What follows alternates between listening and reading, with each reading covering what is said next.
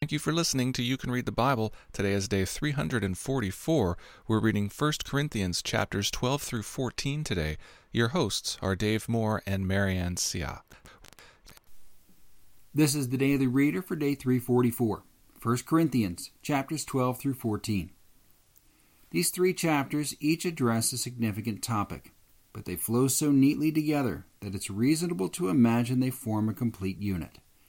As we did in Romans, Pay attention to words like for and now and therefore that create logical bridges between subjects.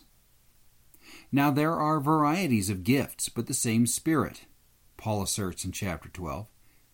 And there are varieties of service, but the same Lord. And there are varieties of activities, but it is the same God who empowers them all and everyone. To each is given the manifestation of the Spirit for the common good. Paul's attention to unity has taken many forms in this letter. Don't be proud of who baptized you. Purge the evil member from among you. Don't sue each other in pagan courts. Don't cause others to stumble. Here, the theme shines through the Holy Spirit's manifestation of gifts. For just as the body is one and has many members, and all the members of the body, though many, are one body, so it is with Christ. This chapter concludes with a call to earnestly seek the higher gifts. And the still more excellent way he wants to show them flows through chapter 13. If I speak in the tongues of men and of angels, if I have prophetic powers, if I have all faith, if I deliver up my body to be burned, but have not love, I gain nothing. As you listen through Paul's explanation of the nature of love, remember all that this church has been through. What is Paul's hope for them? This chapter is to be read not at a wedding, but to a church, not as hopeful sentiment, but as an observation of truth. The assertion in chapter 13 that, as for tongues, they will cease, foreshadows the theme of chapter 14. Questions around prophecy and speaking in tongues were connected to this letter's larger themes as well. Paul implores his readers, at least four times here, to use one's gifts in all things to build up the church. As he summarizes at the end of the chapter, So, my brothers, earnestly desire to prophesy, and do not forbid speaking in tongues, but all things should be done decently and in order. These chapters are often heard individually in other contexts. Listen to them now in sequence, as they were designed, and consider the deep threads that bind them. But also approach with caution some of the difficult subjects here. It can be tempting, just as it occasionally was in the prophets, to keep the instructions that come easily and discard the rest. I encourage you to pay attention to Paul's reasoning in each, each instance, and also to honor how each topic contributes to the entire letter. Our verse for this week is Deuteronomy 6 4. Hear, O Israel, the Lord our God, the Lord is one. 1 Corinthians 12 through 14. Now let's read it. 1 Corinthians chapter 12. Now concerning spiritual gifts, brothers, I do not want you to be uninformed. You know that when you were pagans, you were led astray to mute idols, however you were led. Therefore I want you to understand that no one speaking in the Spirit of God ever says, Jesus is accursed, and no one can say Jesus is Lord except in the Holy Spirit. Now there are varieties of gifts, but the same Spirit and there are varieties of service, but the same Lord. And there are varieties of activities, but it is the same God who empowers them all and everyone. To each is given the manifestation of the Spirit for the common good. For to one is given through the Spirit the utterance of wisdom, and to another the utterance of knowledge according to the same Spirit to another faith by the same Spirit, to another gifts of healing by the one Spirit, to another the work of miracles, to another prophecy, to another the ability to distinguish between spirits, to another various kinds of tongues, to another the interpretation of tongues. All these are empowered by one and the same Spirit, who apportions to each one individually as he wills. For just as the body is one and has many members, and all the members of the body, though many, are one body, so it is with Christ. For in one Spirit we were all baptized into one body, Jews or Greeks, slaves or free, and all were made to drink of one Spirit. For the body does not consist of one member, but of many. If the foot should say, Because I am not a hand, I do not belong to the body, that would not make it any less a part of the body. And if the ear should say, Because I am not an eye, I do not belong to the body, that would not make it any less a part of the body. If the whole body were an eye, where would be the sense of hearing? If the whole body were an ear, where would be the sense of smell? But as it is, God arranged the members in the body, each one of them as he chose. If all were a single member, where would the body be? As it is, there are many parts, yet one body. The eye cannot say to the hand, I have no need of you, nor again the head to the feet, I have no need of you. On the contrary, the parts of the body that seem to be weaker are indispensable, and on those parts of the body that we think less honorable we bestow the greater honor and our unpresentable parts are treated with greater modesty, which our more presentable parts do not require.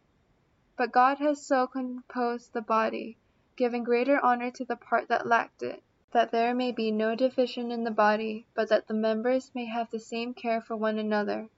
If one member suffers, all suffer together. If one member is honored, all rejoice together. Now you are the body of Christ and individually members of it. And God has appointed in the church first apostles, second prophets, third preachers, then miracles, then gifts of healing, helping, administrating, and various kinds of tongues. Are all apostles? Are all prophets? Are all teachers? Do all work miracles? Do all possess gifts of healing? Do all speak with tongues? Do all interpret? But earnestly desire the higher gifts, and I will show you a still more excellent way. 1 Corinthians chapter 13 If I speak in the tongues of men and of angels, but have not love, I am a noisy gong or a clanging cymbal. And if I have prophetic powers, and understand all mysteries and all knowledge, and if I have all faith, so as to remove mountains, but have not love, I am nothing. If I give away all I have, and if I deliver up my body to be burned, but have not loved, I gain nothing. Love is patient and kind. Love does not envy or boast. It is not arrogant or rude. It does not insist on its own way. It is not irritable or resentful. It does not rejoice at wrongdoing, but rejoices with the truth. Love bears all things believes all things, hopes all things, endures all things. Love never ends. As for prophecies, they will pass away.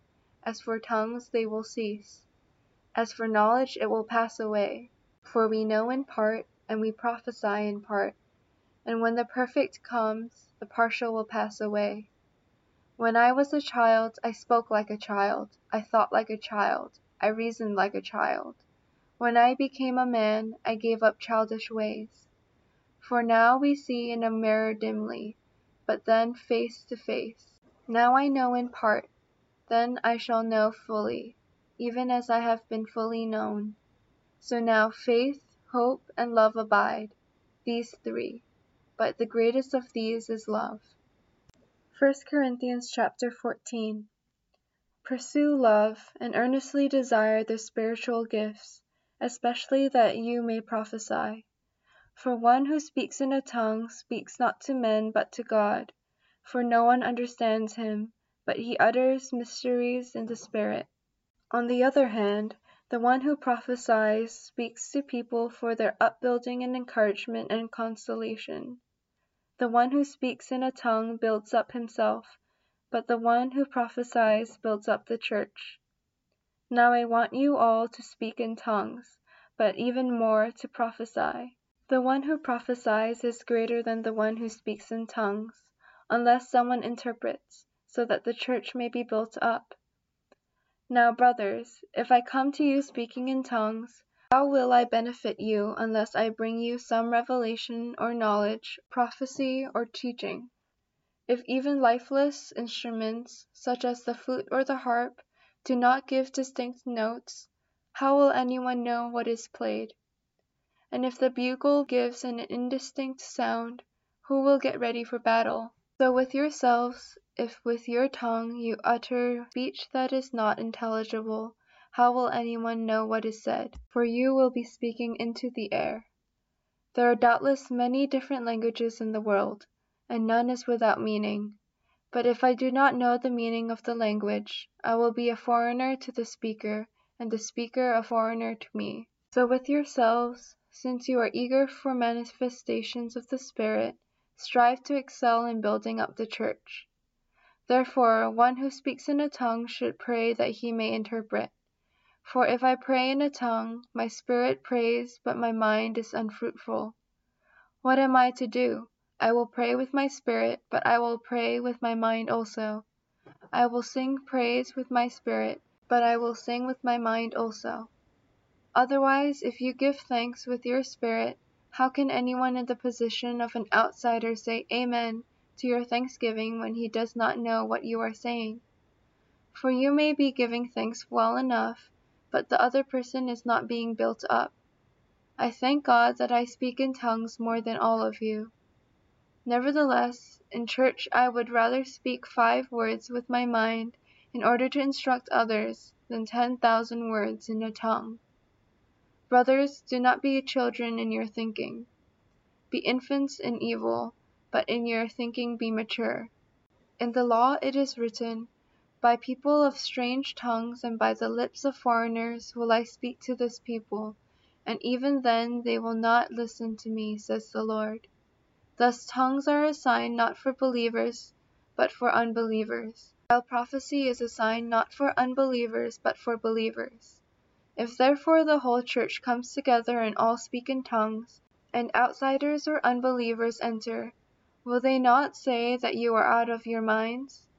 But if all prophesy, and an unbeliever or outsider enters, he is convicted by all, he is called to account by all. The secrets of his heart are disclosed, and so, falling on his face, he will worship God and declare that God is really among you. What then, brothers? When you come together, each one has a hymn, a lesson, a revelation, a tongue, or an interpretation.